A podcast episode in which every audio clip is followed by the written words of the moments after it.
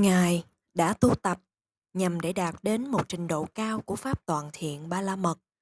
Bây giờ, nếu như một người đang hành hạnh nhẫn nại là bởi vì ông ấy không có sự lựa chọn, điều đó quả cũng là tốt. Tuy nhiên, nếu như một người không chịu đựng khi vị ấy phải là thì điều chi sẽ xảy ra? Ông ta sẽ khốn khổ kính bạch ngài. Đúng vậy, sư đã có giải thích một chút ít về hạnh nhẫn nại vừa tức thời nếu như sư có được giải thích một cách đầy đủ về nó, thì có thể sẽ không có sự chấm dứt. Hạnh nhẫn nại, cho nhiều phúc lợi ngay hiện tại, cho phần còn lại của vòng luân hồi. Nếu như các con muốn được hạnh phúc trong hiện tại thì các con phải tiếp tục tu tập hạnh kiên nhẫn của mình. Nếu như các con muốn được hạnh phúc trong thời vị lai, thì các con phải tiếp tục tu tập hạnh kiên nhẫn của mình. Nếu như các con muốn làm một điều chi để hoàn thành một điều chi ngay trong kiếp sống hiện tại này, thì hãy cứ phát triển hành nhẫn nại và tính kiên nhẫn. Long vương, đã có hoàn thành điều này không? Vị ấy đã đã có làm, kính bạch ngài. Đúng vậy, ngài đã có làm. Long vương Turidatta đã tự bản thân mình thiết lập và hành trì trong việc đức hạnh, giới luật. Nếu như ngài đã hoàn toàn tránh xa sự gian khổ, ngài đã có thể thành đạt được bất cứ điều chi không? Dạ thưa không, kính bạch ngài.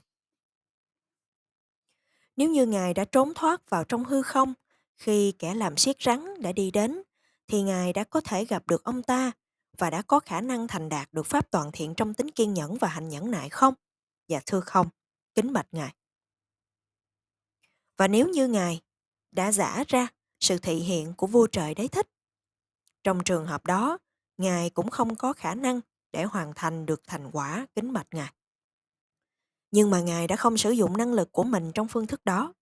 Nếu như Ngài đã chỉ có việc chớp mắt nhìn ông ta, với việc nghĩ suy, người đàn ông này thì đang quấy rầy ta, điều chi có thể xảy ra sau đó.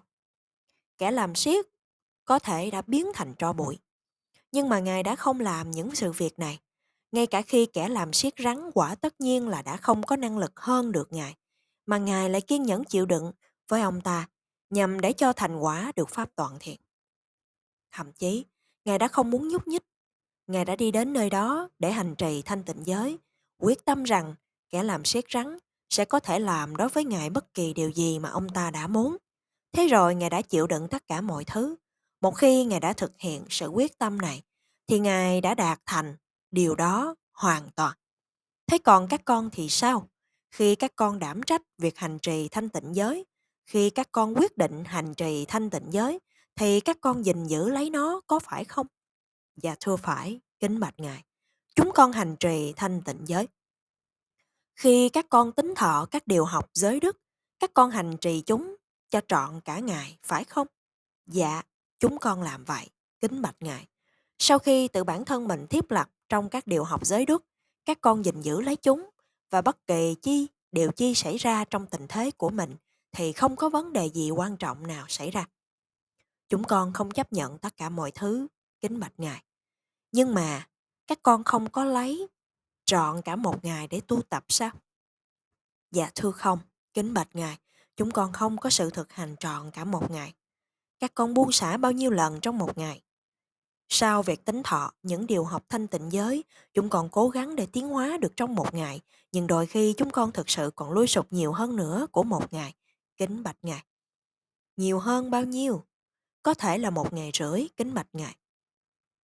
Thế thì các con tính thọ giới luật này trong một ngày và sau đó các con lui sụp trong một ngày gần bằng một ngày rưỡi. Sự nỗ lực đó có vừa đủ hay không?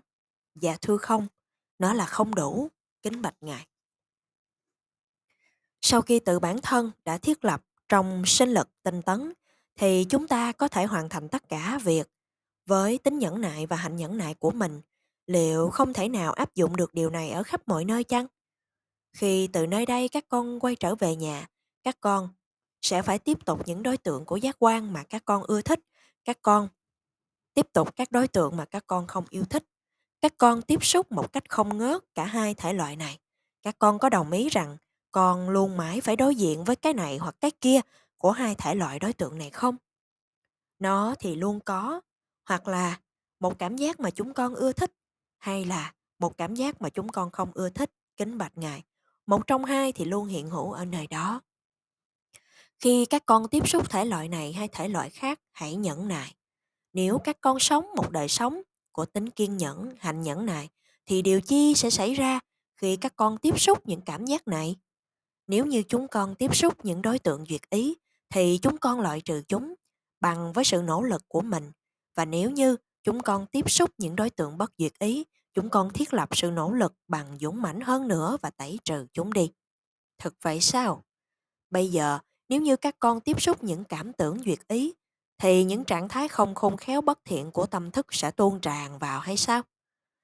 Đó là bởi vì điều này có thể xảy ra nhằm để gìn giữ chúng từ nơi tuôn trào trong sự việc đó thì chúng con phải thiết lập sự nỗ lực và sức chịu đựng. Và nếu như có nhiều ấn tượng này đến hướng, đến hướng với đến chúng con, thế thì chúng con phải nhẫn nại nhiều hơn nữa kính mạch ngài. Và nếu như các con tiếp xúc chỉ có một ít, thế thì chúng con chỉ cần một chút ít hạnh nhẫn nại kính mạch ngài. Bây giờ, khi các con về nhà, những đứa trẻ nói chuyện, làm ồn, chỉ ồn một chút ít, nhưng mà vừa đủ để cho các con cảm thấy điều đó là không thể chịu đựng nổi thì các con sẽ làm gì? Trong trường hợp đó, con sẽ thực hiện một sự nỗ lực để hành trì kiên nhẫn. Nếu như các con làm điều đó, các con có đạt được không? Con đạt được. Kính bạch Ngài. Điều chi xảy ra nếu chúng ồn ào hơn và không thể chịu đựng hơn nữa? Thế thì con sẽ phải thực hiện thật nhiều nỗ lực và nhẫn nại kính bạch Ngài. Là như thế đó sao? Các con thực sự sẽ làm điều đó sao? Con đã nói là nhằm để có câu trả lời thích hợp kính bạch Ngài. Các con vẫn chưa có về nhà, nhưng bây giờ các con đã bắt đầu tu tập điều này. Khi các con tu tập điều này, thì các con trở nên dũng mãnh. Điều đó không làm mệt mỏi chút nào cả, hay là các con nghĩ rằng các con sẽ cảm thấy mệt mỏi khi đang sống với tính kiên nhẫn? Dạ thưa không, kính bạch ngài, điều đó không có làm mệt mỏi. Điều đó có đòi hỏi các con bất cứ điều chi không?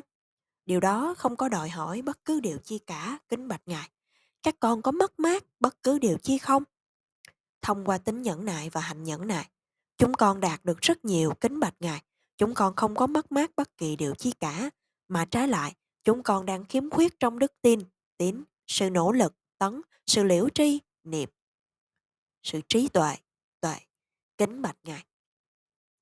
Nếu như các con đã bị rối trí do bởi những suy nghĩ này, các con sẽ nghĩ rằng tôi có nên làm điều này ngay bây giờ không? Tôi có nên làm điều đó không? Như thế, các con sẽ bị rối trí đi. Chỉ cần ghi nhớ rằng các con phải nhẫn nại. Những ý nghĩ có thể xảy ra đến như sau. Tôi có nên áp dụng điều này hay điều đó không? Tôi có nên tìm kiếm điều này hay điều đó không? Nếu như điều này không có ở nơi đó, tất cả mọi thứ sẽ là vô ích. Tuy nhiên, các con chỉ nên làm điều mà các chúng ta vừa mới nói, chỉ suy nghĩ duy nhất một điều về việc này. Ý Ngài muốn nói là chúng con chỉ nên hành nhẫn nại kính bạch Ngài. Đúng vậy. Nếu như các con làm được điều đó, thông qua hạnh nhẫn nại mà tất cả mọi thứ sẽ đi đến tốt đẹp, bất luận là điều chi, thì nó sẽ được ổn thỏa. Khi sư còn là một vị tu sĩ trẻ, người dân Miến Điện ở trong đất nước này không có được văn hóa lắm. Trái lại, một người dân Ấn Độ thì có. Khi sư đã đi đến trị bệnh khất thực, thì đã có một lão già Ấn Độ. Ông ta đã đi đến đi cúng dường một vật phẩm. Ngay khi ông ta đã trông thấy sư, mặc dù với tuổi già của mình, người Ấn Độ lão mại này bước đi, lão đảo, băng qua đường lộ, đang bày các hàng hóa. Khi ông ta trông thấy sư, ông ta đã chạy đến, ngay cả từ nơi ở rất xa để xả thí cúng dường. Bây giờ, là như thế nào mà người dân Miến Điện của chúng ta đã không có được văn hóa lắm? Các bậc cha mẹ đã cho tiền đến những con trẻ. Chúng mua những loại bánh ngọt, những thức ăn nhẹ với đồng tiền đó.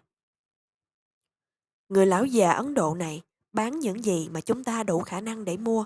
Bây giờ chúng ta gọi tên ông ta như thế nào? Chúng ta hét to, này con chó Ấn Độ. Chúng đã gọi ông ta như thế đó.